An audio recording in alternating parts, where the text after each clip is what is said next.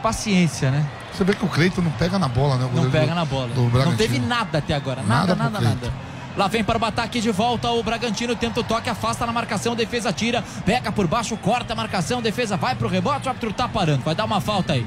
Tá parado o jogo, reclamação. Falta para o Corinthians bater na zaga, Tebas.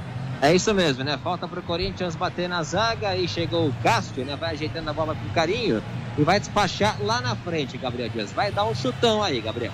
Boa, valeu galera. Deixa o like, curta a transmissão da PAN. Levanta para o ataque o Corinthians, a bola pega na marcação, afasta a zaga, a defesa tira, volta a bola para Claudinho. Claudinho domina a perna direita, o goleiro do Bragantino levanta, ergue a bola para o ataque, complementa a marcação, a defesa vem, vem pro abafa, corta. O Corinthians tenta o gol na entrada da grande área, pega na zaga de novo, a bola volta de novo, retrocede pelo centro do gramado, pega na marcação, bate, rebate, a bola volta para o Corinthians. Bruno Mendes no alto, vem de cabeça, ele protege, mas perde na sequência, a bola volta para o Bragantino na entrada da grande área, pede a falta, Arthur não dá, segue o jogo e volta para Ramiro, Ramiro domina, vira lateralmente para Fábio Santos, Fábio Santos domina, ele segura por dentro, a bola volta novamente dominando, jogada curtinha, é bola curta pro Coringão que Gil, Gil, Gil domina, sai pro jogo, ele abre para Gabriel, Gabriel domina, a bola volta novamente curta, a bola sobra de novo pro campo defensivo do gramado, lá vem Corinthians, é bola trabalhada, Gabriel domina, ajeita o corpo, vira a bola lateralmente na ponta direita, volta, sobra para Gabriel, Gabriel devolve, grande círculo do gramado, Ramiro ligação direta, rolou para ponta esquerda, é bola curta, rápida, ela vem para o ataque, o Coringão com Everaldo, Everaldo domina,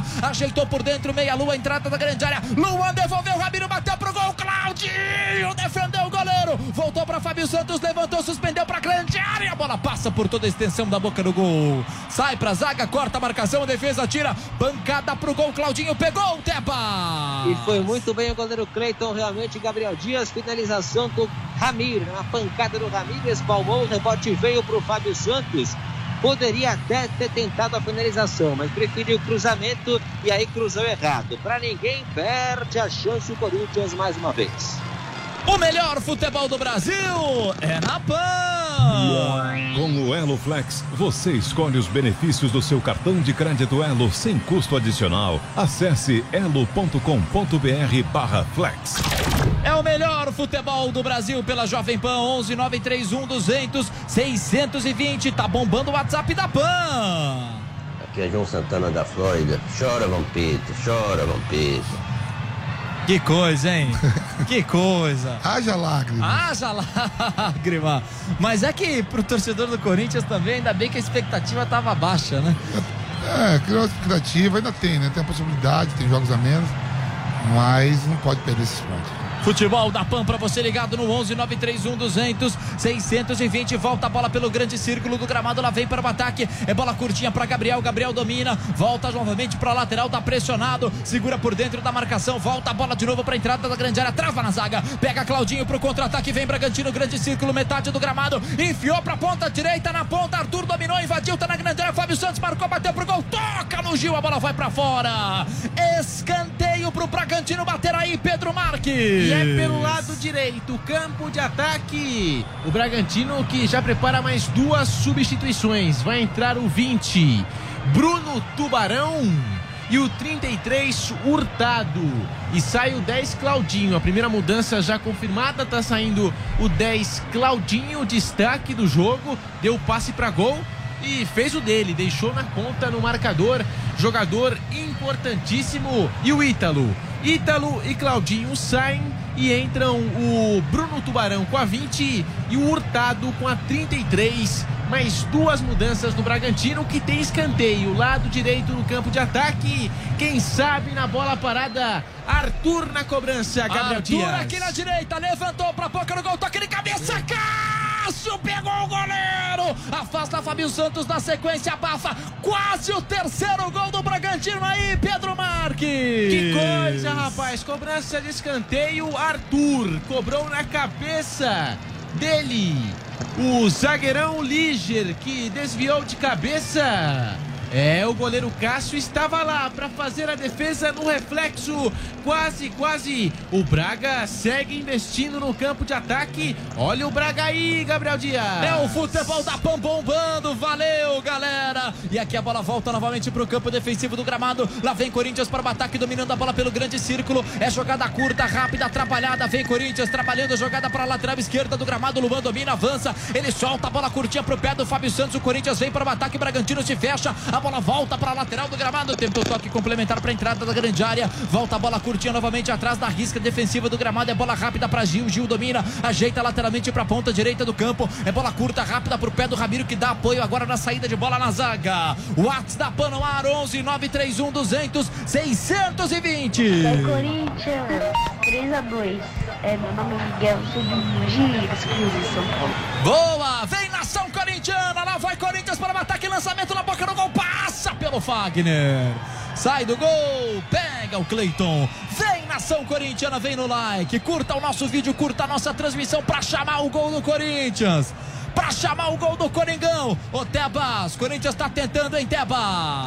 Tá tentando, né? Tá tentando, mas tá difícil, Gabriel. O Corinthians não consegue agredir com perigo a equipe do Bragantino, né? Agora o Luan, tentou um toque no vazio, mas foi isso. Literalmente no vazio para ninguém. O Corinthians tenta aos trancos e barrancos. A situação tá complicada, hein, Gabriel? Rapaz, que coisa, hein? Ô, Vampeta, tá feio. Quase tomou o terceiro gol, se não é o Cássio, hein, Vamp? É, e- e não é flexo ali do Cássio, não saiu o terceiro, né? Quase, hein? O Cássio também, quando ele tá esperto, ele faz umas defesas espetaculares. O melhor futebol do Brasil é na PAN. Loja 100. Solução completa nas lojas. Produto, preço, crédito, entrega e montagem de móveis. Ainda bem que tem Loja 100. Boa, o Tebas fala já, lá vem Corinthians para o ataque, bola batida, pega, pega, pega, pega o Cleiton, fala Tebas. Pegou ali o Cleiton, né? Ele pulou no cantinho e pegou. E agora vai ter uma modificação no Corinthians. É o Gabriel, Gabriel Pereira. Pegar certinho o nome dele ali, ó. Tá correndo, eu acho que é ele. Com a camisa 38, Gabriel Pereira vem aí no Corinthians. Gabriel, Gabriel Pereira com a 38, já já o Tebas informa quem sai. E o Bragantino vem pro ataque, vai pro abafa, corta a zaga, afasta a marcação, defesa, tira! Bola pra fora, pra lateral, é arremesso manual. Lateral pro Corinthians bater. Vai de novo você, Tebas. É isso mesmo, né? Com a 38 vai ter a modificação. Próxima bola que sair vai ter a modificação. Tô pegando certinho aqui o Gabriel Pereira. Veste a camisa número 38, né? Agora o Corinthians vai ter que torcer pro Palmeiras na Libertadores, hein? Tá complicando, vai ter que ficar o G7 aí. Será que vão torcer pro Palmeiras, Gabriel? Lá vem para o ataque de volta o Bragantino para a entrada da grande área. Avança, enfiada a bola para a boca do gol. Tentava o Bruno Tubarão. Corta a zaga, afasta a marcação. A defesa tira. Volta a bola para a entrada da grande área. Vai preparar o chute. Vem Bragantino. Arthur dominou, devolveu. Aderlan limpou. Fábio Santos tirou do lance. Bateu pro gol. Cássio pega. Segurou o goleiro. Fala aí, Pedro Marques. Pegou e não largou mais. Cássio para salvar a equipe do Corinthians numa investida do Bragantino. Corinthians 0, Braga 2, atropelo em Itaquera, meu caro Gabriel Dias. Cara, que coisa. Não sei se é um atropelo, mas que o Corinthians está jogando mal hoje. Tá jogando, né, Vamp? Tá jogando mal, né? Tomou o gol muito cedo e daí não se encontrou mais, né? E fora a qualidade do Bragantino, né? Goleou São Paulo, ganhou do Vasco, né? Uma equipe muito bem montada, muito bem treinada, né? Com, com, com, com um belo time. Vem para o ataque de volta o Corinthians trabalhando a bola para a lateral esquerda do gramado. Volta a bola curtinha para a entrada da boca do gol. Bruno Tubarão atravessa, perde. Volta a bola para o campo de defesa do gramado. É para Ramires. Ramires domina. Ele tenta escapar da marcação. Volta o Bruno Tubarão para a entrada da grande área. Tá travado pelo meio do caminho. Roubam dele a bola. O árbitro para. Falta. Fala Pedro Marques. É, falta para o Bragantino ali à frente das placas de publicidade na linha lateral. Bruno Tubarão, que acabou de entrar no jogo, já gingando para cima da marcação. 2 a 0 Braga. Tebas tá pedindo passagem na arena. Fala Tebas, mudança no Corinthians. É isso mesmo. Gabriel Pereira com a camisa 38 está no gramado. Foi embora o Ramiro. Ramiro deixou o gramado com a 8. Gabriel Pereira 38 em campo. WhatsApp 11 931 200 620. E aí, Vamp, vamos agitar aí. Vai, Corinthians. Um abraço do Rico. Boa, Rico. Valeu. Aquele salve pra você também. Aquele abraço. Rico. Aquele abraço. Por enquanto, Corinthians tá perdendo. Volta a bola pro campo defensivo do gramado. Lá vem Bragantino. Já já a gente atualiza a tabela do Campeonato Brasileiro, fechando a 32 segunda rodada. Bandeira sobe, impedimento tá marcado. Fala, Pedro Marques. Já não valia mais nada. Impedimento marcado num belo lançamento no campo de defesa, feito pelo Ramires na direção do Hurtado. impedimento marcado. O ataque do Bragantino era muito bom, mas desperdiçado. 2 a 0, Gabriel. Já já é o fim de jogo que vai chegar e você ligado no YouTube da PAN, no YouTube Jovem Pan Esportes, no Panflix, vai curtir os lances do jogo, os melhores momentos, os vídeos dos gols. Enfim, a análise do Vampeta, a melhor análise do Brasil aqui na PAN no fim de jogo. E vem para o ataque o Bragantino de novo, tentando trabalhar a bola. Pega na marcação, bate na zaga, volta para o contra-ataque. É o Corinthians, a chance do timão. Entrada da grande área, Everá. Ô, oh, Everá, pegou no contrapé da zaga aí, Tebas. É isso mesmo, né? E o Gil ficou irritado, né? O Gil ficou irritado agora aqui, Gabriel Dias, que ele queria um arremesso lateral a favor do Corinthians, né? E ele estava certo. Estou aqui de frente para esse lance. Errou o árbitro. Era posse de bola para o Corinthians, deu para a equipe do Bragantino. Tem WhatsApp na PAN. Esse aqui é recado para o Vampeta. 11 931 200 620. Oi, tudo bem? Aqui é Luciano Aparecido Vaqueiro, palmeirense doente. Vampeta, chora, Vampeta. O problema é o nosso título mundial que não existe. E agora? Ai, Palmeiras. Tá aí o recado. Tá dado o recado. Olha a confusão na arena agora, hein? É o Luan que tá envolvido com o jogador do, do Bragantino, hein, Tebas? E é. É o Ortiz, é o zagueiro Léo Ortiz, Rafael Tebas. Parte entre o Otero, que está caído, o Otero está caído por ali, e o jogador do Bragantino que já se levantou.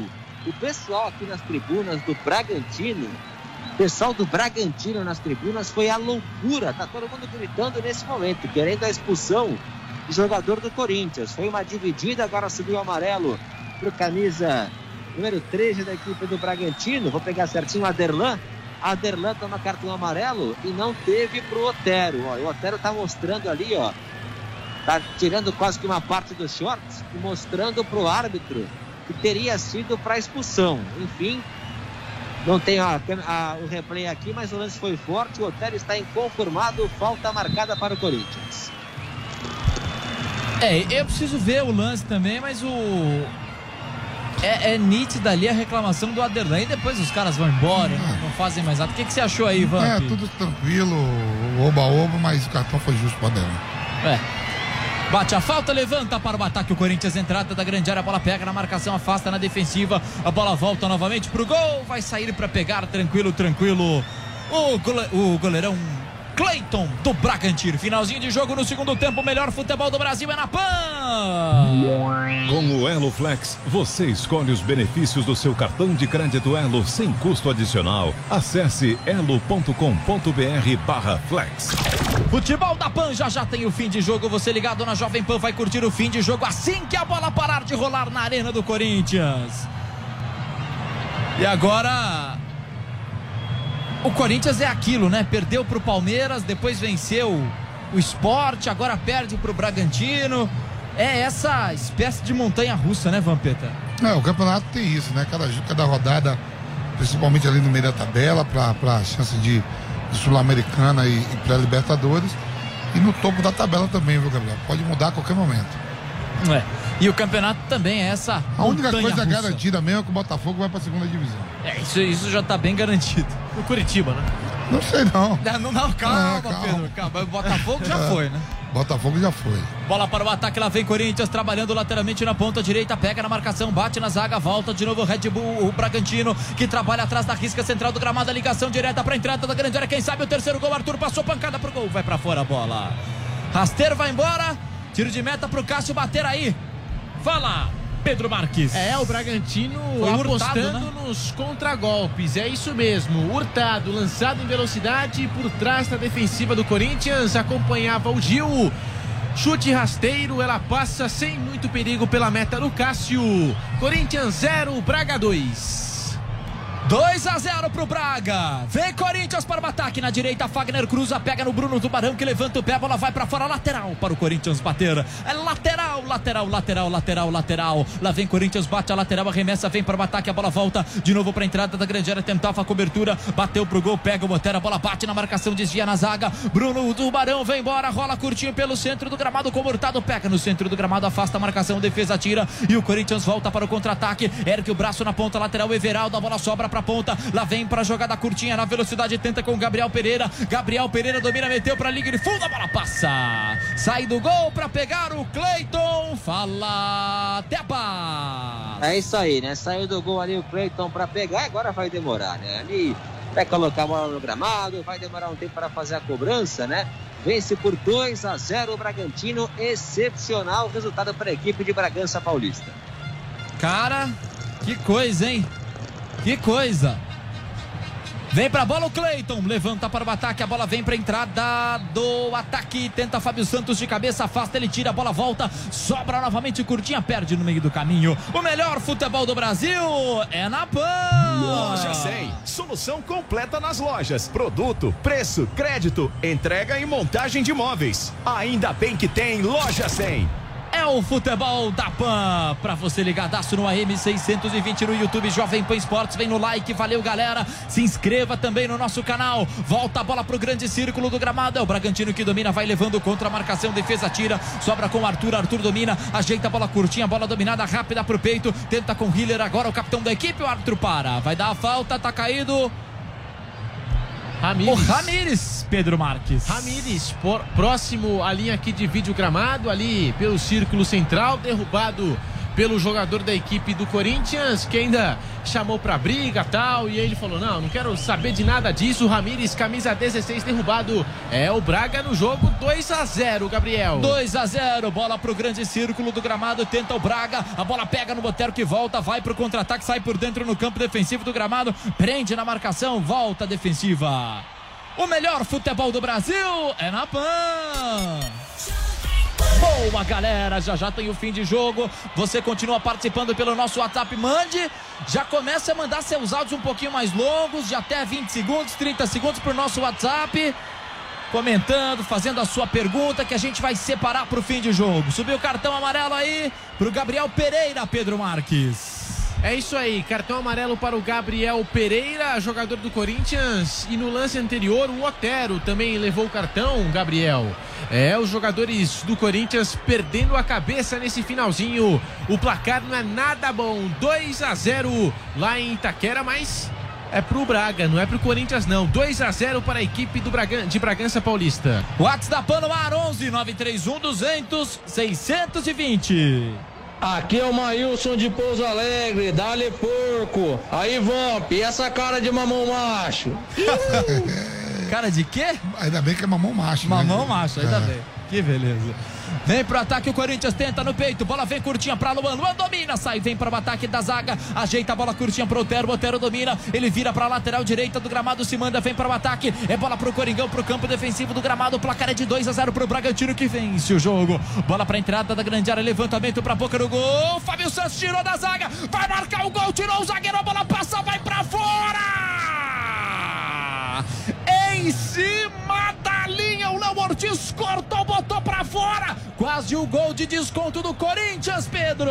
É, hoje não é o dia do Corinthians, mesmo, porque falhou ali na reposição de bola a equipe do Bragantino. O Fábio Santos foi mais esperto, ganhou ela quase, quase lá vem Timão. Boa, Corinthians pra bola, escanteio batido, levantado na boca do gol, rebate na zaga, vai pra fora. De novo, Léo Ortiz corta mais um escanteio, escanteio novamente pra bater a equipe do Corinthians pra ponta esquerda, autoriza o árbitro, levantada a bola na boca do gol, Cleiton tira, afasta o goleiro, corta, volta a bola pra boca do gol, resvala na marcação do Bragantino. Fala Pedro, Corinthians chega, chega, chega, o Cleiton pega, fala Pedro. É, o Cleiton que não tem a menor pressa para repor a bola. E no último lance, uma confusão na área do Bragantino, porque o Ramires foi recuar para o Cleiton e no meio disso apareceu o Fábio Santos. Aí era a bola, o gol e o Fábio Santos. Só que foi travado na hora da finalização. Que falta de sorte. Era para ter, ter sido o primeiro do Corinthians no jogo. Braga 2, Corinthians 0. Corinthians pro ataque de novo. Coringão para o ataque de novo. Você ligado no futebol da PAN. Vem Corinthians para o ataque, entrada da grande área. Lançamento, ponta esquerda. Léo Natel domina, vai tentar cruzar. Bate na zaga. Volta pro Léo Natel de novo que samba. Colocou pro gol, bateu travado de novo no meio do caminho. Rapaz, é tentativa atrás de tentativa e nada, Pedro Marques. É, o Corinthians parte para cima como se não houvesse amanhã, meu caro Gabriel Dias. E daqui a pouquinho vamos ter mudança no time do Maurício Barbieri. Leandrinho já está na beira do gramado, só aguardando a autorização para entrar no jogo. Leandrinho com a 22 daqui a pouco no Bragantino. No finalzinho do jogo já, e o Corinthians vem para o ataque, insiste, bola pelo círculo central do gramado. Mais cinco. Volta Luan, Luan vem para o ataque. Ele mete a bola para a lateral direita do campo. Lá vem para a velocidade ao Corinthians tentando se aproximar. Gabriel Pereira domina, tem cinco ainda o Corinthians. Gabriel Pereira escapa da marcação, volta. Bruno Tubarão corta por baixo. A bola sobra para a entrada do grande círculo do gramado com o Coelho. O Coelho domina, tenta ultrapassagem, fica pelo campo. Sobra novamente para a zaga, curtinha com Bruno Mendes. Bruno Mendes domina, ele ajeita lateralmente na ponta do gramado para Gabriel. Gabriel volta, tenta na velocidade, a bola curtinha para a ponta do gramado. Lançamento na direita, Fagner cruzou por baixo, corta Liger. Resvala, põe para fora o Corinthians elétrico, tenta o seu gol. Fala Pedro Marques. Tirou como deu e o Corinthians parte para o campo de ataque. E o Fábio Santos deixou a lateral direita, virou o centroavante do timão. Já está ali na área. Corinthians 0, Braga 2. E o Leandrinho com a 22 entra no Braga para a saída do Arthur com a 7. Mudança no time do Maurício Barbieri. Sai o Arthur com a 7 e entra o 22 Leandrinho no Bragantino. Gabriel Dias. Aqui bate a lateral, vem Corinthians no ataque, aqui na direita, de novo na bola. Bruno Mendes levantou, cruzou, ergueu na grande área, o toque de cabeça. Sai Cleiton, pega o goleiro. Que drama esse final, porque não marca, não faz nada e vai pro ataque, Pedro. E o Cleiton agora insinua que o Everaldo o agrediu sem bola. Uma confusão. Os jogadores do Corinthians discutem com os do Bragantino. E é tudo o que o time de Bragança Paulista quer. Tempo, vai passando o, o, o, relógio, né? E por enquanto só dá Bragantino 2 a 0 discussão ali, ó. O Gil perdendo a cabeça. Que coisa, 2 a 0 Braga. É, cara. Que coisa. E agora fica aquela confusão no gramado, né, Pedro?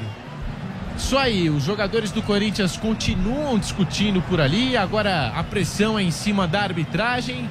O apito do Bruno Arleu de Araújo, que já apitou dois jogos do Corinthians neste campeonato brasileiro. Diante do Grêmio no sul do país, 0 a 0 E a vitória recente do Timão em cima do Goiás por 2 a 1 O Cleiton reclama de um toque do Everaldo. Se houve é, e, e, se, e se foi com essa gravidade toda que ele está insinuando, de fato seria para expulsão, mas nada feito, o árbitro continua conversando por ali, o jogo paralisado. É tudo que o Bragantino quer. É tempo, o tempo vai passando e cartão amarelo para o Léo Ortiz por reclamação. Camisa número 3, Léo Ortiz amarelado. Agora sim a bola vai ser reposta em jogo. Tiro de meta para o Cleiton. Bragantino 2, Corinthians 0. 48, vamos até 50, tem dois de jogo ainda no futebol da PAN. Levanta para o ataque. Cleiton, Fábio Santos vem de cabeça corta, interrompe o lance, a bola volta de novo na lateral esquerda do gramado, tenta na entrada da grande área. Agora sai o Cássio, pega tranquilo o goleiro do Corinthians. Levanta de perna esquerda, Cássio solta a bola à frente da risca central do gramado, complementa a marcação, a defesa tira. Placar é de 2 a 0 para o Bragantino. Você ligado no futebol da PAN, rapaz. O deu um a mais, hein? Vamos até 51, Pedro Marques. Que é, jogo, Pedro? Devido à confusão, os minutos né, que foram perdidos, um a mais. E no lance anterior, sobrou o cartão amarelo para Everaldo, atacante do Corinthians, pendurado.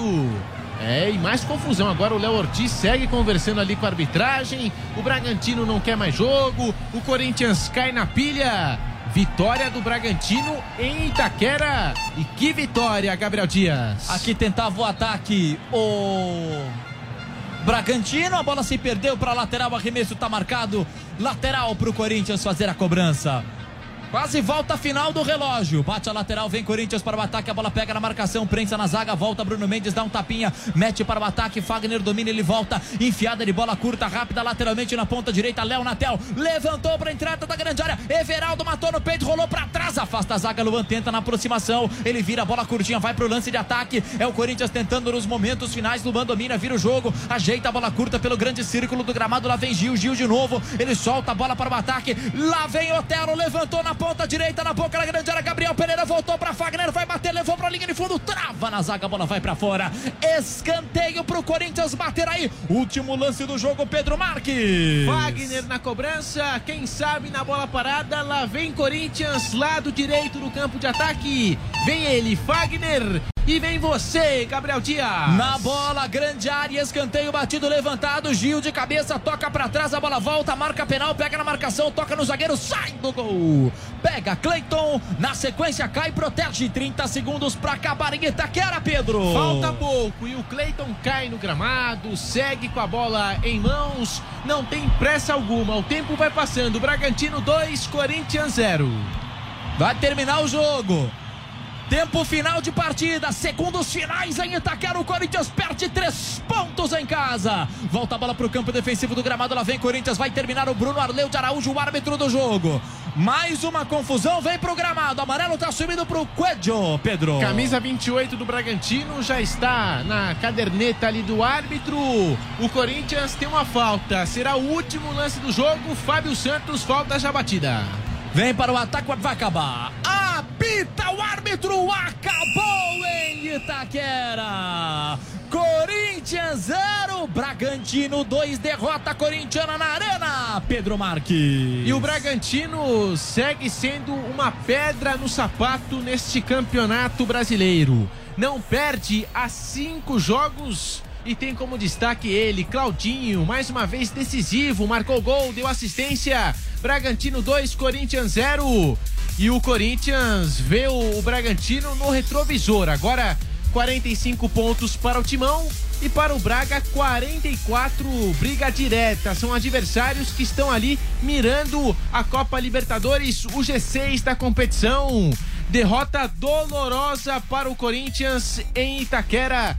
Ninguém esperava, né? Chegou com uma força tremenda o Bragantino, que agora vai encarar a equipe do Internacional. Será que vai atrapalhar mais um time lá da parte de cima da tabela? Impressionante a campanha do Braga do professor Maurício Barbieri. É isso, Pedro volta daqui a pouquinho. Nós estamos abrindo agora a edição do fim de jogo pela Jovem Pan e é claro, sabemos que tem um longo caminho pela frente, tem muita coisa para falar desse Corinthians. E já já o Vampeta, todos nós vamos falar de Corinthians e Bragantino.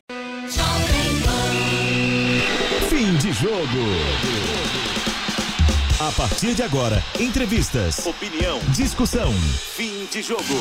A explicação de quem perdeu e a alegria de quem ganhou. E todos os detalhes que marcaram mais uma jornada da melhor equipe esportiva do rádio brasileiro. Fim de jogo. É isso, meus amigos. Fim de jogo no ar pela Jovem Pan. E olha só, você conhece os produtos Fortaleza? É a melhor opção do mercado na hora de construir ou reformar. E nós temos uma linha completa de argamassas, rejuntes, bricolagem, selar, selantes e adesivos. Fortaleza é uma empresa de mais de 50 anos que oferece, acima de tudo, qualidade em todos os seus produtos. E você encontra os produtos Fortaleza nas principais lojas de materiais de construção e home centers. Fortaleza, a melhor escolha para sua casa. E siga Produtos Fortaleza nas redes sociais e acompanhe as nossas novidades. E aí, Vampeta, nós vamos falar muito desse Corinthians que acabou perdendo para o Bragantino em Itaquera, na Arena. 2 a 0 placar final havia uma expectativa grande de conquistar aí os 15 pontos que o Wagner Mancini tanto sonha, tanto quer, mas hoje três ficaram pelo caminho, né, Vamp? E aí você perde três aqui, perde três ali, o campeonato já tá com poucas rodadas pro final, né, Vamp? É, pro Corinthians faltando sete rodadas, né? Perdeu hoje para uma equipe bem montada, uma equipe que deu trabalho aí, né? E fez mudar até a tabela do Campeonato Brasileiro, né? Ganhou do São Paulo, líder, goleano, ganhou hoje do Corinthians. Você falou que há cinco jogos não perde, tem ali o artilheiro do campeonato, que é o Claudinho, junto com, com o Marinho e o Galhardo, né? Muito bom jogador, né? E, e merecedor da vitória, né? O Corinthians não jogou bem hoje, né? Fez uma bela partida contra, contra o esporte, mas hoje não jogou bem e o resultado foi, foi justo, né? O Bragantino que vem ali disputando o Red Bull Bragantino, né? Disputando aí sua primeira competição de uma forma diferente, com outro nome, né? E, e, e o Corinthians tem que fazer sua parte e ainda olhar para a tabela, torcer para outros resultados, né? Não fez seu dever de casa hoje, tem um jogo também no meio de semana na Bahia contra o Bahia, Então, quer dizer, tem que melhorar muito para pensar né, na temporada em pelo menos uma pré-Libertadores. Você acha que o, o Corinthians entrou talvez hoje com uma segurança maior? Isso pode ter atrapalhado? Sei lá. O Gabriel, a, a- a equipe do Red Bull Bragantino é uma boa equipe, né? Sim, sim. E achou um gol a, com menos de dois minutos de, de jogo, né? Foi absoluto tranquilo. Pouco a gente falou do Cleiton, né? Goleiro do, do, do Red Bull. Né? O Corinthians melhorou um pouquinho no final do segundo tempo, mas o Red Bull foi sempre superior o jogo todo. É, e também tem, tem um outro detalhe importante, né? É uma equipe que tá disputando seu primeiro campeonato brasileiro, né, Vampeta? disputando o seu primeiro campeonato brasileiro. Em algum momento da competição, até apostava por ser uma coisa nova para o Bragantino, pro Red Bull Bragantino, que ia cair. Chegou até a ficar em último colocado na competição. É verdade. Aí né? o, o Barbieri chega, muda tudo, começa a ganhar e vai brigar pela Sul-Americana, né? Com os investimentos que tem, a gente sabe a força né, do- da Red Bull no mundo, né, na Alemanha, na Áustria e agora aqui no Brasil, né? Vai dar muito trabalho ainda essa equipe, porque ganhou do, ganhou do São Paulo, ganhou do Corinthians, fez uma bela partida contra o Palmeiras, deu um sufoco, não perdeu do Santos, né? Goleou o Vasco aí, né? Ganhou do Vasco, quer tem resultado surpreendente e ainda pode mudar a competição. Ele enfrenta no final de semana o Inter e se o Inter não abrir o olho, né? Que pode até ser surpreendido pelo, pelo, pelo Bragantino. Agora, a, a pergunta que fica é: quando a gente olha pra tabela, a gente vê que o Corinthians já voltou à décima colocação e aí fica com aqueles mesmos 45 pontos, 5 de diferença pro Fluminense, que é o sétimo que tá brigando ali pra entrar na, na, na zona de Libertadores. A pergunta é: ainda dá pra uma pré-Libertadores, Vampeta? Ah, o Rafael Tebas falou, ó, será que a torcida do Corinthians vai torcer para que, que o, o Palmeiras seja campeão, abra mais essa vaga? Dificilmente o torcedor do corintiano vai querer que o Palmeiras ganhe a Libertadores. Provavelmente a Copa do Brasil. Pela Libertadores, não. É. Sem pensar, né? Agora, agora, Vamp, o Mancini fez o que pôde, né? Não dá também pra criticar porque não conseguiu essa vaga. Ele, ele fez o que ele tinha na- com o que ele tinha nas mãos ali, aquele material, né? Não, durante a, a- o jogo, né, os ouvintes entrando, né, o Corinthians já viveu, chora Vampeta, o Corinthians já viveu piores momentos na competição, ali beirando a, a zona de rebaixamento, a chegada do Mancini mudou muito, o segundo turno do Corinthians é diferente com a presença do Mancini, né, é, é, os números do Mancini o levam ali a G6, G5, né, quer dizer, piores momentos o Corinthians já passou, faltam aí sete rodadas para o Corinthians, para algumas equipes seis, para o Corinthians faltam sete. Né? Tem um jogo importante contra o Bahia, que não vive um bom momento, está na zona de rebaixamento. Deixou escapar hoje três pontos, mais pela qualidade do adversário. Né? Não que o Corinthians foi totalmente de si é, péssimo. Criou algumas oportunidades, nada que enchesse os olhos, mas para o que era antes com o Thiago Nunes, em algum momento até com o Coelho, o Corinthians está bem melhor. São 10 da noite e 3 minutos aqui. Estamos também de volta no AM 620 na rede Jovem Pan News para todo o Brasil. Para você que acompanha o fim de jogo nessa derrota do Corinthians para o Bragantino por 2 a 0 E eu vou chamar o Pedro novamente para começar então seu raciocínio sobre essa derrota do Corinthians. Pedro. É, eu acho que os méritos vão pro Maurício Barbieri, um time muito bem treinado. A gente consegue perceber dentro de campo a mudança de postura do Bragantino, que vem surpreendendo e tirando pontos de equipes tô com o Atlético Mineiro. Como disse o Vampeta, deu muito trabalho para a equipe do Palmeiras lá na casa Alviverde e pela primeira vez o Bragantino venceu o Corinthians jogando na Arena em Itaquera. Nunca tinha vencido o Corinthians nos seus domínios na nova casa Alvinegra. Então, um destaque importante da equipe comandada pelo Maurício Barbieri, que pressionou a saída de bola do Corinthians na primeira etapa, não conseguiu sair para o jogo a equipe do Wagner Mancini, teve muitas dificuldades, a inabilidade do Claudinho. Quando a bola chegava nos pés desse importante jogador que já marcou 16 gols, é o artilheiro da competição.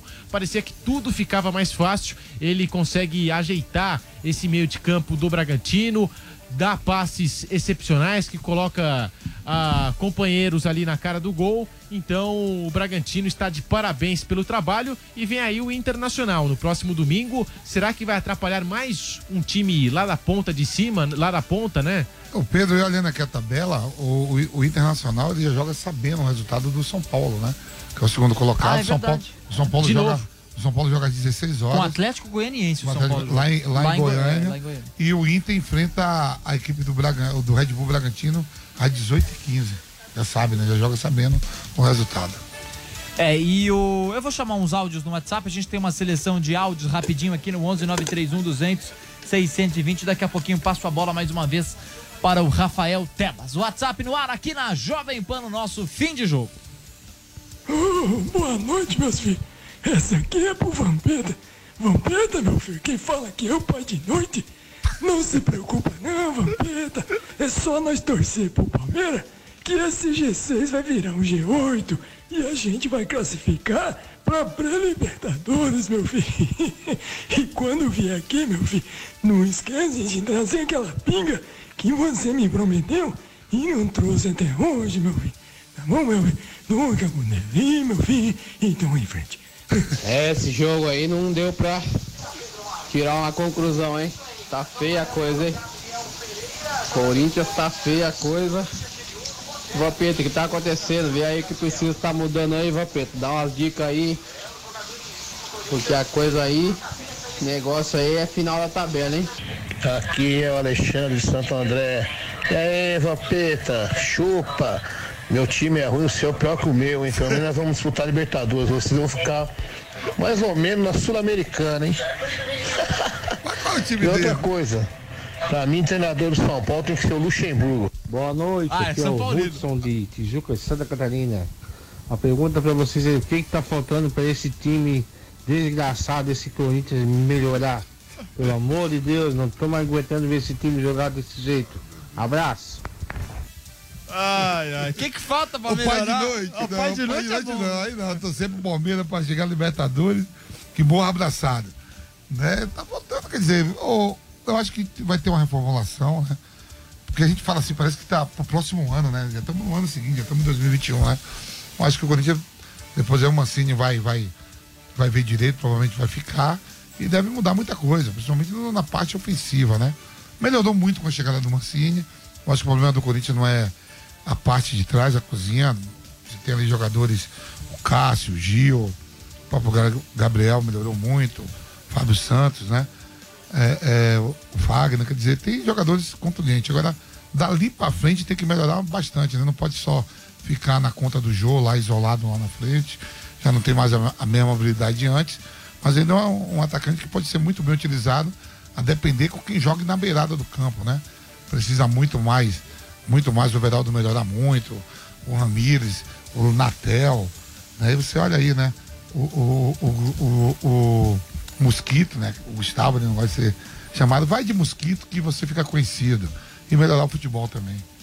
Ô, ô Tebas, já tem alguma informação de possíveis contratações, alguma coisa de bastidores que, que, que dê a entender que o Corinthians está no mercado ou ainda essas informações não começaram a, a- a chegar? Não, já existem informações sim, Gabriel. Já existem informações o Corinthians deve ir atrás de alguns jogadores, principalmente para o setor ofensivo. Né? O Corinthians tem uma deficiência dentro do elenco que é jogador de lado. Né? Os jogadores de lado, de velocidade, não são tão bons assim. Né? Tem o Everaldo que não vingou, o Davó que não tem sido nem relacionado, o Gustavo Mosquito, enfim. Então o Corinthians certamente contratará um ou dois jogadores para essa posição. No entanto, né, em virtude da pandemia, Gabriel, teremos um ano aí 2021, né, inteiramente até o final de 2021, um ano muito atípico no, no que diz respeito a negociações, a contratações, porque o Brasileirão acaba no próximo mês, fevereiro, quatro dias depois já começa o Campeonato Paulista. Então aquele período que sempre existe de um mês para os times contratarem, trazerem novos jogadores, não vai existir. As equipes vão acabar tendo que contratar jogadores e reformular os seus elencos com o campeonato em andamento, com avião no ar, né? Vão pilotar o avião com avião no ar, sem piloto automático. Então vai ser um ano complicado também nesse sentido. Eu acho que o Corinthians vai conseguir montar o seu elenco, e não só o Corinthians, outras equipes também que têm problemas financeiros, lá para abril, maio, talvez junho, o Corinthians tem alguma base. Isso é muito ruim, mas é uma realidade por causa da pandemia. Agora eu vejo muita gente criticar o Cássio, né? Mas não, não tem, não tem muito que ele, que ele tem errado hoje, né? Não, hoje não. Hoje sem culpa nenhuma o Cássio em nada, né? Tomou um gol com dois minutos, no chute de fora da área do Elinho. Depois o Claudinho sai na cara do gol. O Cássio não teve como evitar. E ainda assim, no segundo tempo, o Cássio pegou uma cabeçada queima-roupa. Não, e aquela foi uma baita É, defesa. senão Seria 3x0, sem culpa nenhuma o Cássio. Infelizmente o Cássio entrou ali no na mira do torcedor Valeu. corintiano, né, Tebas? Exatamente, né? Exatamente isso. Ele entrou na mira em um dado momento, mas acho que isso já passou, né? Eu acho que o Cássio já não tá mais sendo tão corne- cornetado assim. Acho que ficou claro, né? Que o problema do Corinthians vai muito além de uma eventual falha do Cássio, né? Eu acho que os caras que queriam a saída do Cássio, nossa senhora, né? Já tá mais do que provado que são grandes tontos, né? Porque ele é um dos maiores jogadores da história do clube. Falhou uma outra vez, mas isso faz parte, todo ídolo erra, toda pessoa erra e o Cássio também tem esse direito, o cara que conquistou para o Corinthians o Mundial de Clubes. Então, é um jogador que tem muito crédito. Né? As luzes estão se apagando por aqui, Gabriel Dias, estão se apagando, o pessoal está já apagando a luz aqui em Itaquera. O Corinthians sofreu muito hoje, né?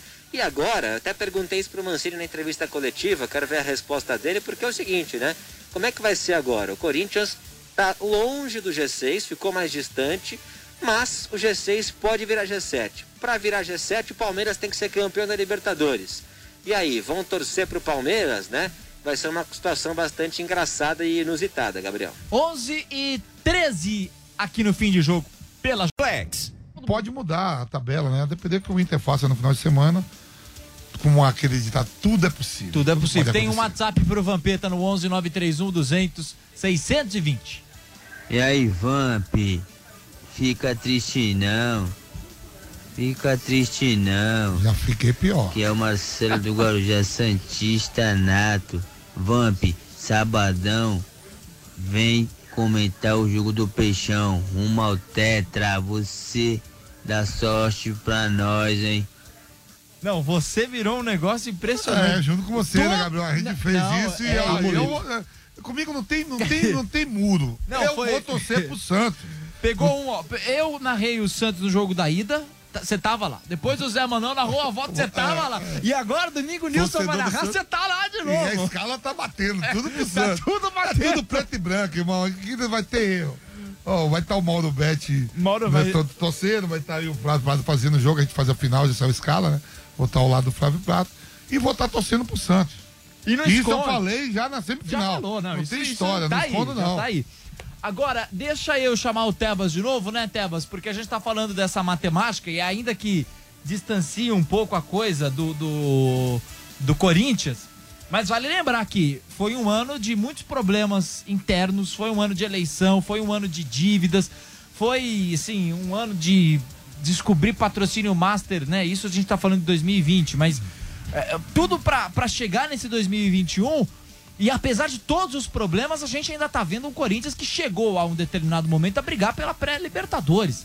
E vai pegar a Sul-Americana e vai ter muitas competições. Sim, o que precisa sim. lembrar agora é a lição que tem que ficar desse ano, né? Porque como o Vampeta disse na transmissão, tem que lembrar que o Corinthians, nesse ano, jogava de 15 em 15 dias, em 2020, né? Na metade de 2020 pro final, chegou a ter épocas que o Corinthians jogando de 15 em 15 dias. Então é isso que tem que ficar de lição, né? Pra, pra que não aconteça de novo, pra que aproveite os momentos, pra que não tenha essas eliminações como tivemos em 2020.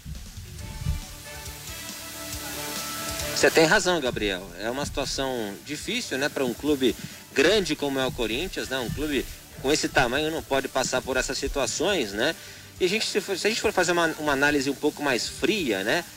Esse elenco do Corinthians está chegando mais ou menos onde poderia chegar mesmo. Não é um elenco é, cheio de jogadores de grande qualidade, como é o Flamengo, como é o próprio Palmeiras.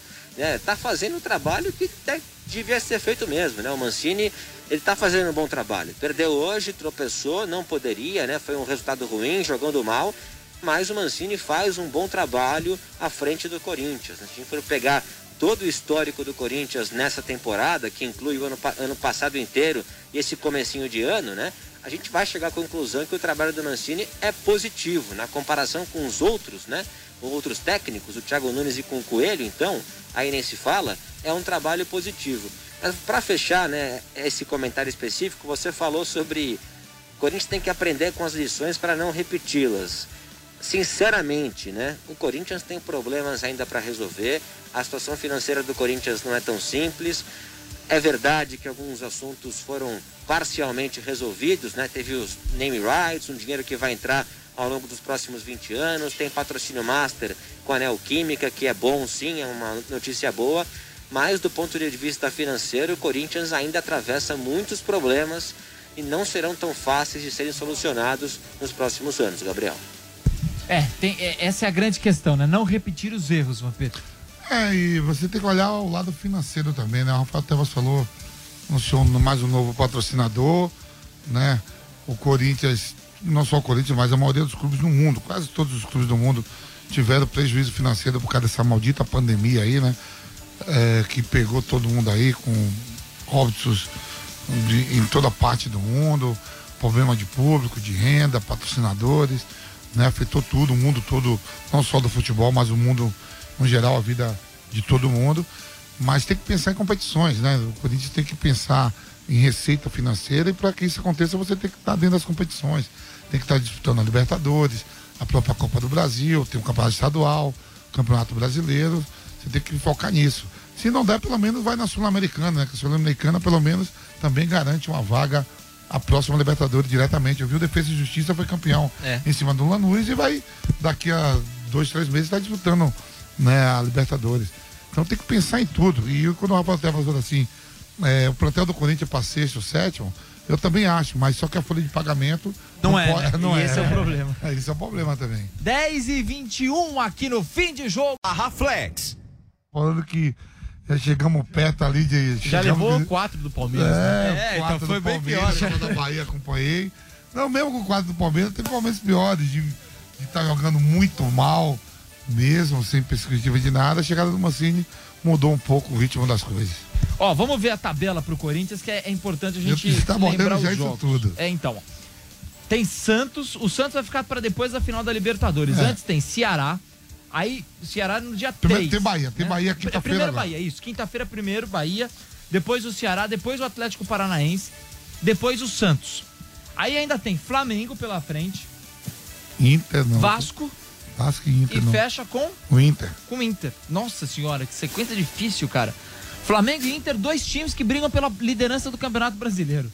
O Atlético vem por fora tentando uma pré-Libertadores, vai ser. E o Ceará, que tá também tentando uma pré-Libertadores, né? Então, assim. E o Santos que tá ali também brigando, que a gente não sabe o que vai acontecer. É, a gente não sabe que Pode vai ser depois da sábado, né? Libertadores, né? Vai É, ser já no dia tudo. 17, um dos últimos jogos aí do Atlético Campeonato Paranaense Brasileiro. briga por vaga também. Né? Ceará briga por vaga. Quer dizer, Inter, Flamengo pela fora, liderança. fora o pelo Bahia, título. fora o Bahia, O resto vai ser pedreiro. é tudo que tá disputando o Sul-Americano Então a título. gente para na rua ali e faz. É. O Tebas tá me chamando? O que, que é, Tebas? Já já o Rafael Tebas. Olha só, Gabriel, Diga, né? diga. Sobre isso que o.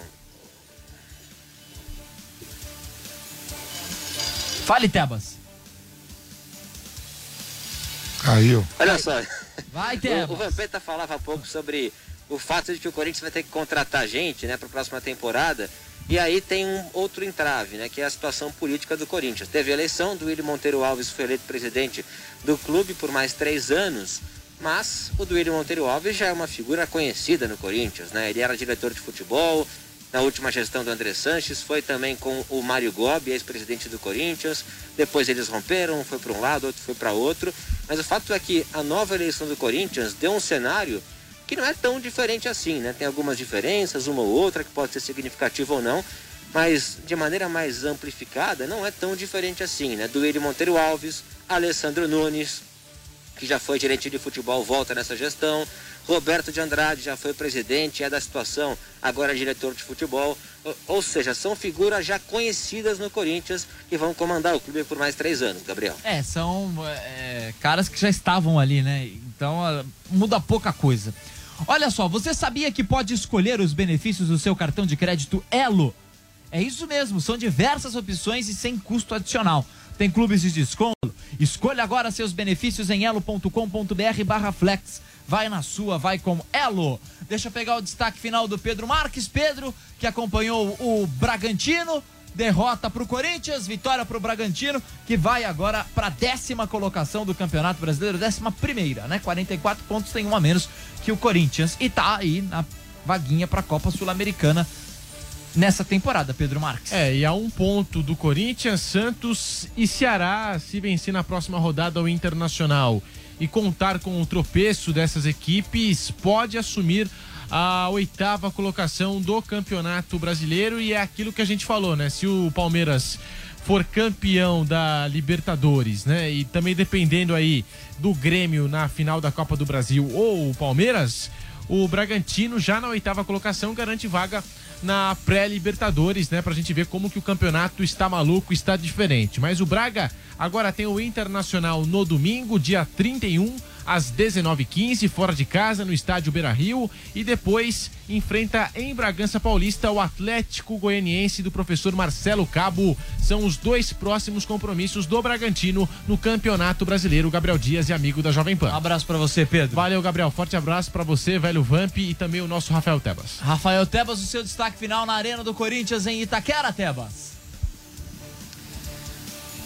Olha só então, né? Agora o Corinthians se prepara para o jogo já dessa semana, né? Quinta-feira enfrenta a equipe do Bahia, jogo fora de casa, um jogo muito importante, né?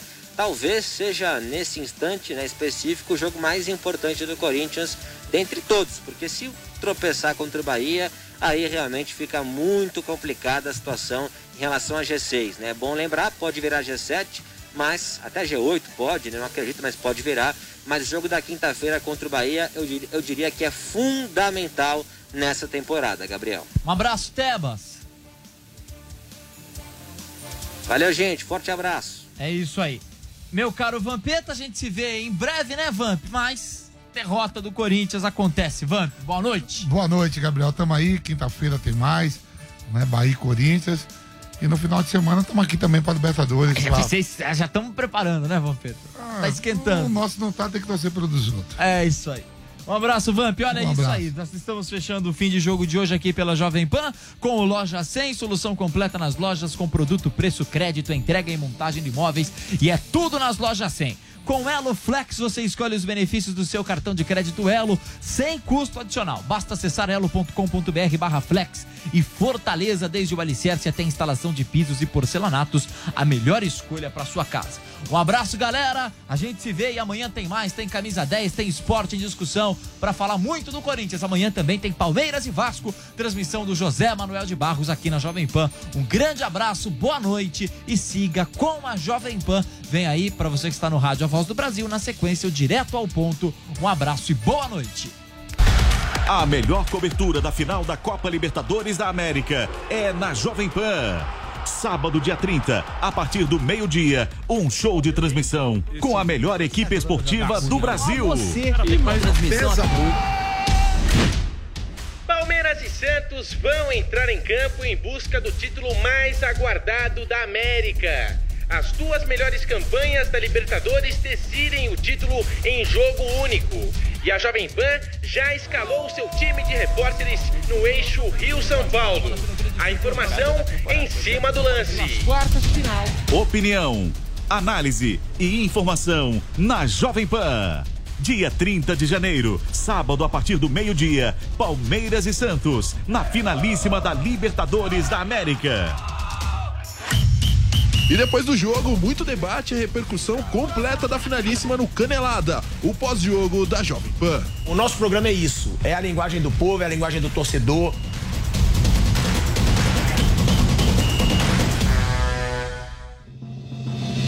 Emissoras brasileiras do Grupo Jovem Pan. Rádio Pan-Americana SA. Jovem Pan São Paulo. AM ZYK 521, 620 kHz. FM 100,9 MHz. Jovem Pan News Brasília. ZYH 709, 750 kHz. Jovem Pan News São José do Rio Preto. ZYK 664, 900 kHz. E mais de 100 afiliadas em todo o Brasil. Você também pode assistir a Jovem Pan pelo Panflix, Disponível na loja de aplicativos do seu smartphone ou tablet. Acesse jovempan.com.br. Jovem Pan, a rádio que virou TV.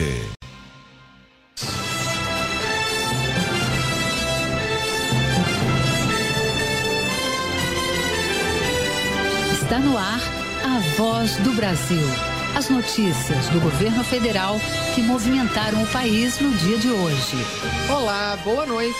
Boa noite para você que nos acompanha em todo o país. Segunda-feira, 25 de janeiro de 2021. E vamos ao destaque do dia: mais vacinas contra o coronavírus. O presidente Jair Bolsonaro confirma que China vai enviar insumos para a fabricação de mais vacinas aqui no país. Márcia Fernandes.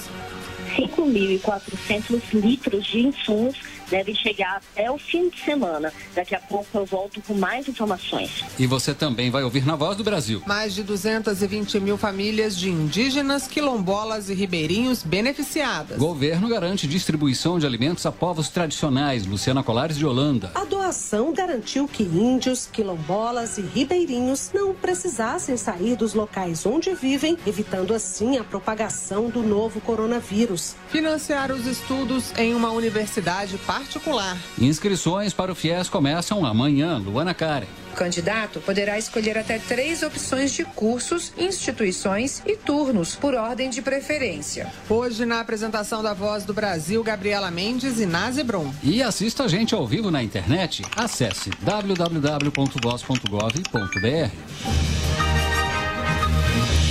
Mais material para fabricar vacinas aqui no Brasil. A China confirmou hoje que vai enviar 5 mil litros de insumos para a produção da Coronavac nos próximos dias. E também começou este fim de semana a imunização com a vacina de Oxford. E sobre esse assunto, a gente conversa agora com a repórter Márcia Fernandes. Olá, Márcia, boa noite. Boa noite, Nazi. Boa noite, Gabriela. Boa noite a todos os ouvintes da Voz do Brasil. É isso mesmo. Mais insumos para a produção da vacina Coronavac devem chegar ao país já nos próximos dias. A informação foi confirmada pelo presidente Jair Bolsonaro hoje à tarde nas redes sociais. Segundo o presidente, a embaixada da China informou que vai exportar para o Brasil 5.400 litros de insumos. Desde a semana passada, o imunizante já está sendo aplicado de forma emergencial aqui no país. Por isso, a chegada desse material será importante para garantir a fabricação de mais doses. O presidente Jair Bolsonaro agradeceu ao governo da China e o empenho do ministro das Relações Exteriores, Ernesto Araújo, do ministro da Saúde, Eduardo Pazuello, e da ministra da Agricultura, Tereza Cristina. O ministro Eduardo Pazuello destacou a negociação. A continuidade do recebimento dos insumos para a fabricação das vacinas pelo Butantan voltou à normalidade. Isto graças à ação diplomática do governo federal com o governo chinês, por intermédio da embaixada chinesa no Brasil. A previsão de chegada dos insumos no Brasil é até o final desta semana, garantindo com isso a continuidade da fabricação e distribuição das vacinas. E o Ministério da Saúde distribuiu hoje quase 700 mil doses da Coronavac. A distribuição até os estados foi feita em parceria com a Força Aérea Brasileira e uma empresa privada. A quantia se soma a 6 milhões de unidades repassadas na última semana. Agora. Agora, Márcia, outra vacina que teve uso emergencial aprovado no Brasil foi a de Oxford. Esse fim de semana já começou a vacinação? Conta pra gente. Sim, Gabriela. Na sexta-feira, chegou aqui no Brasil o avião da Índia, carregado com 2 milhões de doses da vacina de Oxford, AstraZeneca. E a distribuição começou imediatamente. Vamos ouvir na reportagem de Cláudia Bolinga. Todos os 2 milhões de doses da vacina desenvolvida pela Universidade de Oxford saíram da Fundação Oswaldo Cruz, a Fiocruz, no Rio de Janeiro, no último sábado. A distribuição é feita pelo Ministério da Saúde. A região Sudeste vai receber mais de 900 mil doses. A Nordeste, mais de 450 mil. O Sul contará com 250 mil doses. O Norte, com cerca de 221 mil. Já o Centro-Oeste terá 153 mil doses. O Amazonas tem prioridade na distribuição das vacinas, como explica o ministro da Saúde, Eduardo Pazuello. E essa prioridade fica evidente a partir de um acordo com os governadores, onde 5% dessa primeira carga ela vai ser destinada aonde está maior risco do país, que é em Manaus. As doses do imunizante chegaram da Índia na última sexta-feira. Depois foram para Fiocruz, onde passaram passaram por uma avaliação de segurança e de lá partiram para a distribuição. A previsão é que até o fim do ano, a Biomanguinhos, fábrica de vacinas da Fiocruz, produza 200 milhões de doses. A presidente da Fiocruz, Nízia Trindade Lima, explica as vantagens desta imunização. É uma vacina que tem uma característica importante para os sistemas de saúde, por todas as suas características, né, pela sua eficácia, pela possibilidade de termos esse intervalo de três meses cientificamente evidenciado, por ser eficaz na primeira dose. Margarete Dalcomo, pneumologista e pesquisadora da Fiocruz, foi uma das primeiras a receber a vacina desenvolvida em Oxford. Eu estou seguramente sorrindo, mas eu estou sorrindo pela esperança em primeiro lugar, mas não é uma esperança vã, é uma esperança da confiança objetiva nas instituições brasileiras, na força do SUS. No dia da chegada das vacinas no país, o ministro das Relações Exteriores, Ernesto Araújo, lembrou que a parceria entre Brasil e Índia deve crescer ainda mais. É uma parceria que, tenho certeza, se consolidará nessa área de vacinas, nessa área de medicamentos, farmacêutica e eh, em muitas outras. Os 2 milhões de doses da AstraZeneca Oxford se juntam aos 6 milhões da vacina do laboratório chinês Sinovac. Os dois imunizantes tiveram aprovação da Agência Nacional de Vigilância Sanitária para uso emergencial no Brasil. Reportagem Cláudia Boiunga. Agora, Márcia, vamos falar sobre a situação do Amazonas. O ministro da Saúde, Eduardo Pazuello, está lá? Sim, Nazi. O ministro está em Manaus desde sábado acompanhando as ações de enfrentamento à pandemia. Ele desembarcou no local com 132 mil doses da vacina da AstraZeneca e outras 44 mil doses chegaram hoje ao estado. Com isso, o Amazonas já recebeu 458 mil doses de imunizantes até agora. O Ministério da Saúde recomendou à Prefeitura de Manaus que reforce suas equipes para garantir a imunização no menor tempo possível das pessoas do primeiro grupo de vacinação e de idosos acima de 60 anos. Hoje, o ministro Pazuello participou de uma reunião do Comitê de Crise, formado por representantes do Estado e da Prefeitura. Ele pediu reforço na atenção básica e recomendou que as 80 unidades básicas de saúde sejam direcionadas para a Covid-19. O ministro disse ainda que o governo federal tem se esforçado para garantir a remoção de pacientes mais graves para outros estados e o abastecimento de oxigênio. E Márcia, como é que está a situação do estado em relação ao fornecimento desse oxigênio? Pois é, Gabriela, o esforço continua. Nesse fim de semana, o Ministério da Infraestrutura concluiu o primeiro comboio de transporte de oxigênio por via terrestre. A alternativa criada por uma rodovia não pavimentada reduziu em dias o tempo de transporte. Foram enviados para o Amazonas 160 mil metros cúbicos de oxigênio para abastecer a rede hospitalar da capital. O oxigênio chegou neste domingo em um comboio com seis carretas. E como estão as tentativas, as tratativas, melhor, para a aprovação do uso da vacina russa Sputnik aqui no Brasil, Márcia? Olha, Nazi, estão reunidos neste momento técnicos da Anvisa com representantes do laboratório União Química e russos, responsáveis pelo desenvolvimento da vacina Sputnik. A reunião trata de detalhes sobre os requisitos técnicos do Brasil para estudos clínicos do imunizante. De acordo com a Anvisa, esse tipo de encontro faz parte da estratégia que a agência tem adotado com todas as empresas que pretendem ter vacinas autorizadas aqui no país. Gabriela, Nazi. Obrigada, Márcia, pelas informações ao vivo.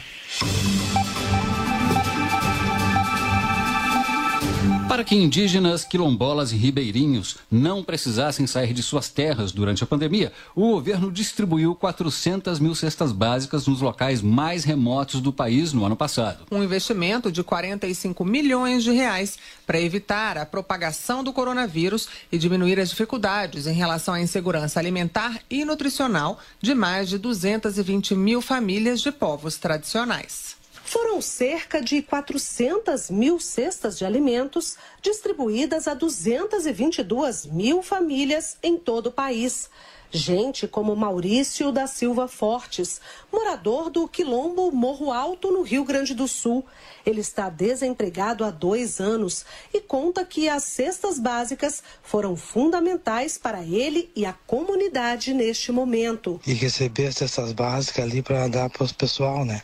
Que estão desempregados, necessitados, é muito importante, né? A doação dos mantimentos garantiu que índios, quilombolas e ribeirinhos não precisassem sair dos locais onde vivem para buscar comida, evitando assim a propagação do novo coronavírus.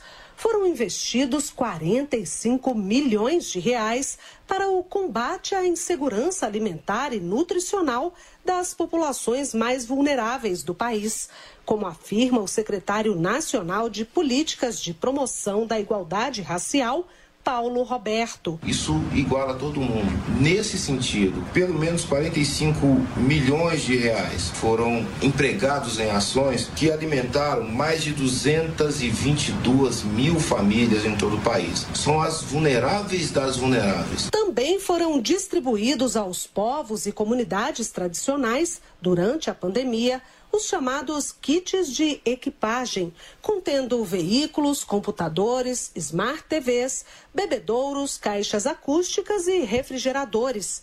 O investimento foi de cerca de 2 milhões de reais. Reportagem Luciana Colares de Holanda fechamento de lojas, fábricas, shoppings e outras atividades no início da pandemia teve impacto na arrecadação do governo em 2020. O resultado é que o que foi arrecadado com impostos, contribuições e demais receitas teve queda de 3,75% no ano passado, sem contar a inflação. Além da diminuição da atividade econômica, as desonerações fiscais feitas pelo governo para ajudar empresas tiveram impacto para os números. A Receita Federal informou nesta segunda-feira que a União arrecadou 1 trilhão 479 bilhões de reais em 2020, uma queda nominal que não considera a inflação de 3,75%. Fatores como a diminuição da produção industrial e da venda de bens e serviços contribuíram para o resultado. Com isso, caíram as arrecadações de impostos, como o cobrado de produtos industrializados, o IPI, e da contribuição para o financiamento da Seguridade Social, a COFINS.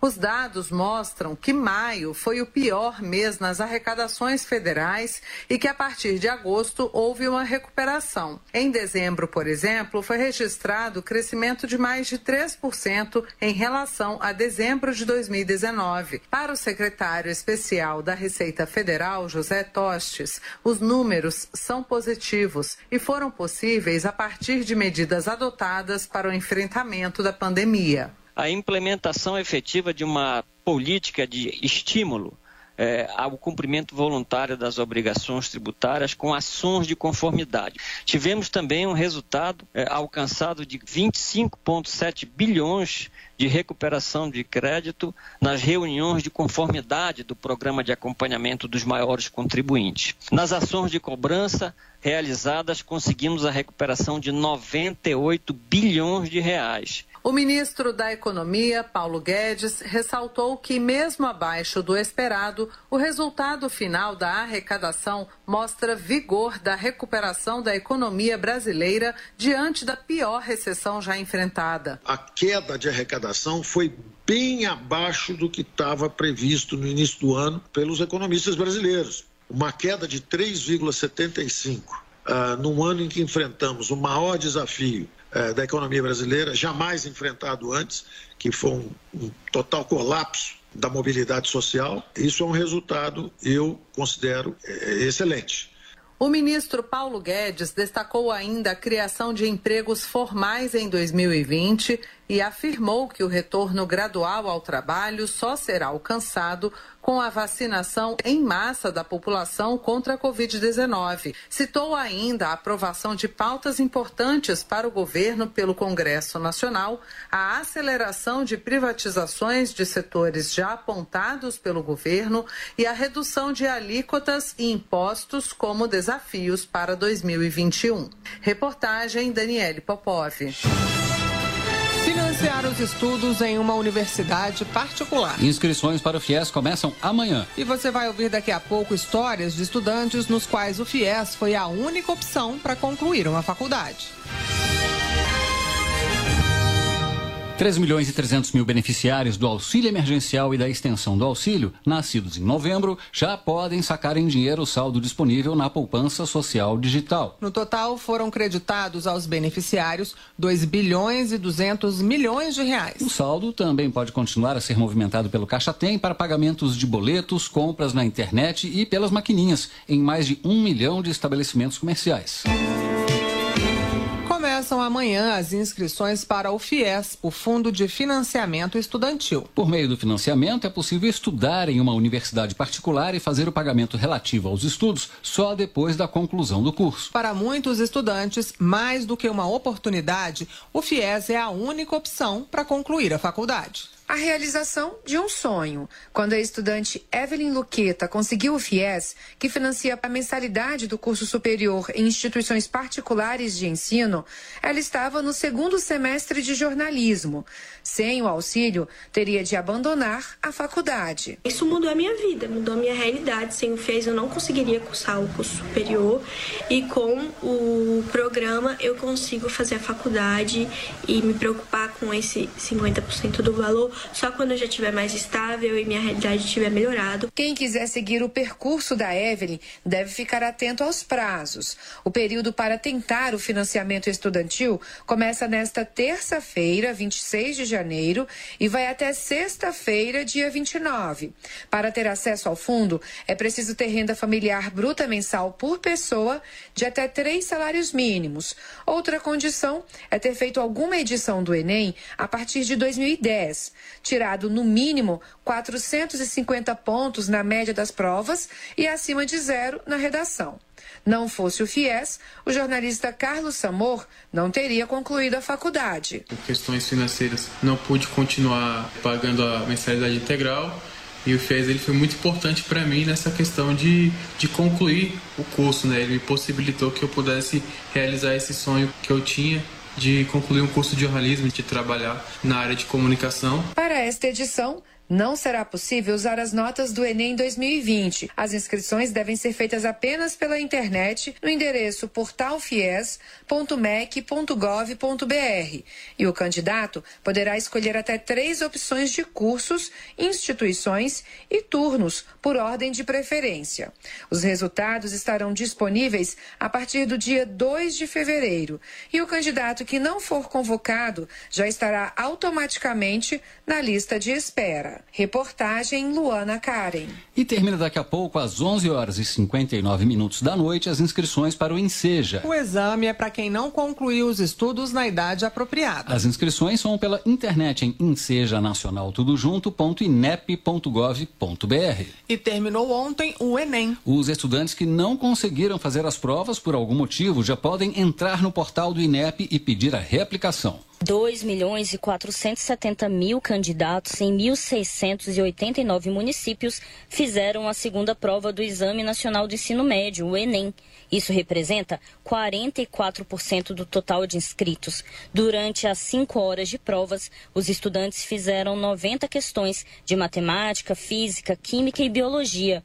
1.274 participantes foram eliminados porque deixaram o celular tocar durante a prova, por exemplo, como explica o coordenador geral de Polícia Fazendária da Polícia Federal, Cleo Matuziak. entendemos que quanto à questão de segurança e de lisura do certame, transcorreu da forma mais melhor forma possível. Em 14 locais foram registrados problemas logísticos como falta de luz ou de água. E nesses casos, os estudantes poderão recorrer no portal do INEP, na página do participante, para fazerem uma nova prova, garantiu o presidente do INEP, Alexandre Lopes. Todo participante que por algum motivo teve algum problema durante a aplicação da prova, problema de logística, problema decorrente da aplicação por parte do INEP, até 29 de janeiro ele deverá entrar e solicitar a reaplicação. Ele vai dizer, contar a história para a gente. O que, que aconteceu, por que, que ele acha que ele deve deva fazer a reaplicação, de um dia ou dos dois dias. Os candidatos que foram diagnosticados com alguma doença infecciosa, como a Covid-19, ou sentiram sintomas também poderão recorrer para fazerem uma nova prova. Até agora, 18 mil candidatos entraram com esse pedido. 13 mil já foram atendidos e farão o exame em outra data. Municípios que não participaram do Enem por causa da pandemia de Covid-19 devem fazer o exame nos dias 23 e 24 de fevereiro. É o caso de Espigão do Oeste e Rolim de Moura, em Rondônia, e de outros 58 municípios do Amazonas, como comentou o presidente do INEP. Temos conversado tanto com o Estado quanto o município para que a gente é, consiga distribuir ainda mais os alunos, dada a situação peculiar da pandemia no Amazonas, a gente quer ainda distribuir ainda mais os alunos do que estava previsto inicialmente. Então, estamos buscando ainda mais salas de aula, mais escolas, para poder dispersar ainda mais os alunos que vão fazer a prova em fevereiro. Agora, o INEP se organiza para a realização no próximo domingo do Enem Digital. Reportagem Márcia Fernandes. E para quem fez o Enem, o domingo foi de nervosismo e ansiedade. A repórter Ana Luísa Prazer percorreu alguns locais de prova em Brasília e conversou com alguns candidatos. Pouco antes do fechamento dos portões, havia bastante gente em frente a uma faculdade particular em Brasília. A ansiedade foi o sentimento em comum entre os candidatos entrevistados, como o Eduardo Chayan, que não conseguiu esconder o nervosismo. Estou um pouco nervoso para a prova de hoje, que é muito decisiva, e espero que dê tudo certo. A Tainá Costa também estava uma pilha. Para ela, a pandemia teve impacto na preparação para o exame. Ainda mais essa situação de corona, todo mundo com medo de pegar alguma coisa, ainda deixa mais nervosa ainda.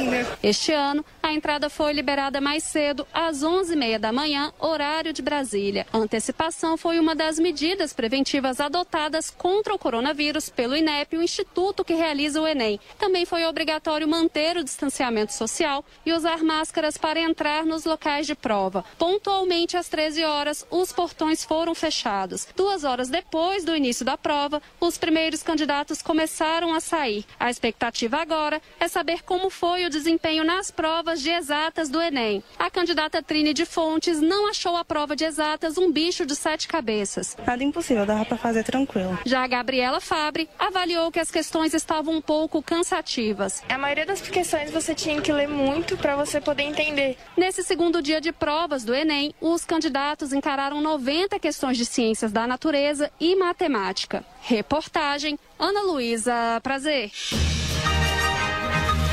Estão abertas até o meio de fevereiro as inscrições para o Bolsa Atleta, uma ajuda financeira para esportistas de alto rendimento. E dessa vez, com uma novidade, os candidatos não vão precisar mais enviar documentos pelos correios. O Bolsa Atleta ajuda desde 2013 a jogadora de futebol da seleção Bruna Benites na compra de materiais. É assim que ela consegue treinar todos os dias com tranquilidade para aumentar o desempenho em campo. Ainda o futebol feminino não é tradicional nessa questão de receber patrocínios né, de material esportivo. Então, uh, o valor que eu recebo da Bolsa Atleta me ajuda na compra do, dos meus materiais, da minha chuteira, qualquer outro material que eu precise, caneleira. Então, desde 2013 eu faço parte do programa e esse recurso tem me ajudado bastante. O programa concede o benefício em seis categorias diferentes: a de base, a estudantil, nacional, internacional, olímpica, paralímpica e a categoria pódio,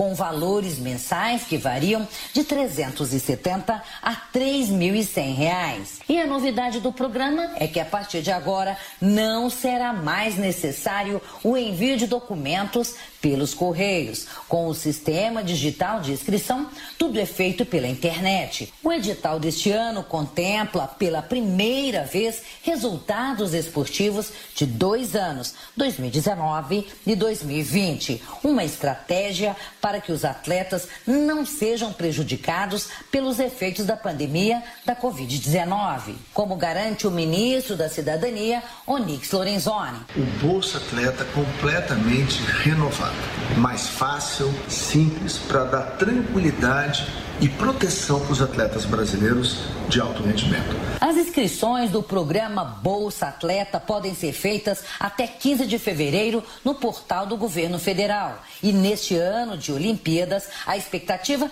é que o programa supere os 6.350 atletas atendidos no edital passado. Os novos critérios de cada categoria esportiva estão no site do Ministério da Cidadania Reportagem Cleide Lopes.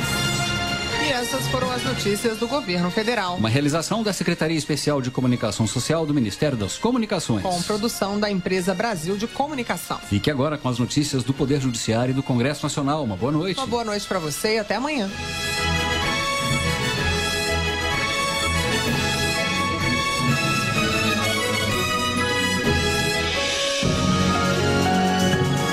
Governo Federal. Pátria Amada, Brasil.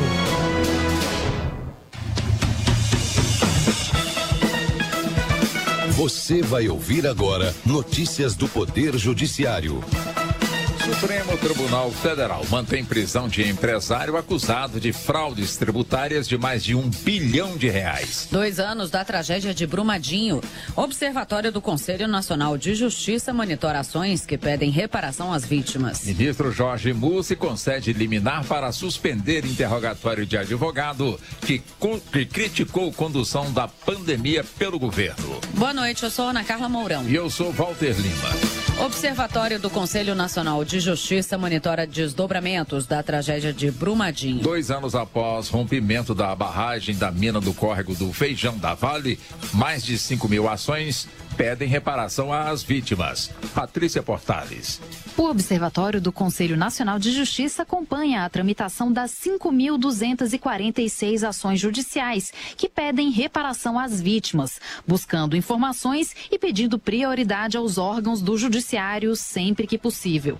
O andamento de cada processo pode ser consultado na página do Observatório na internet.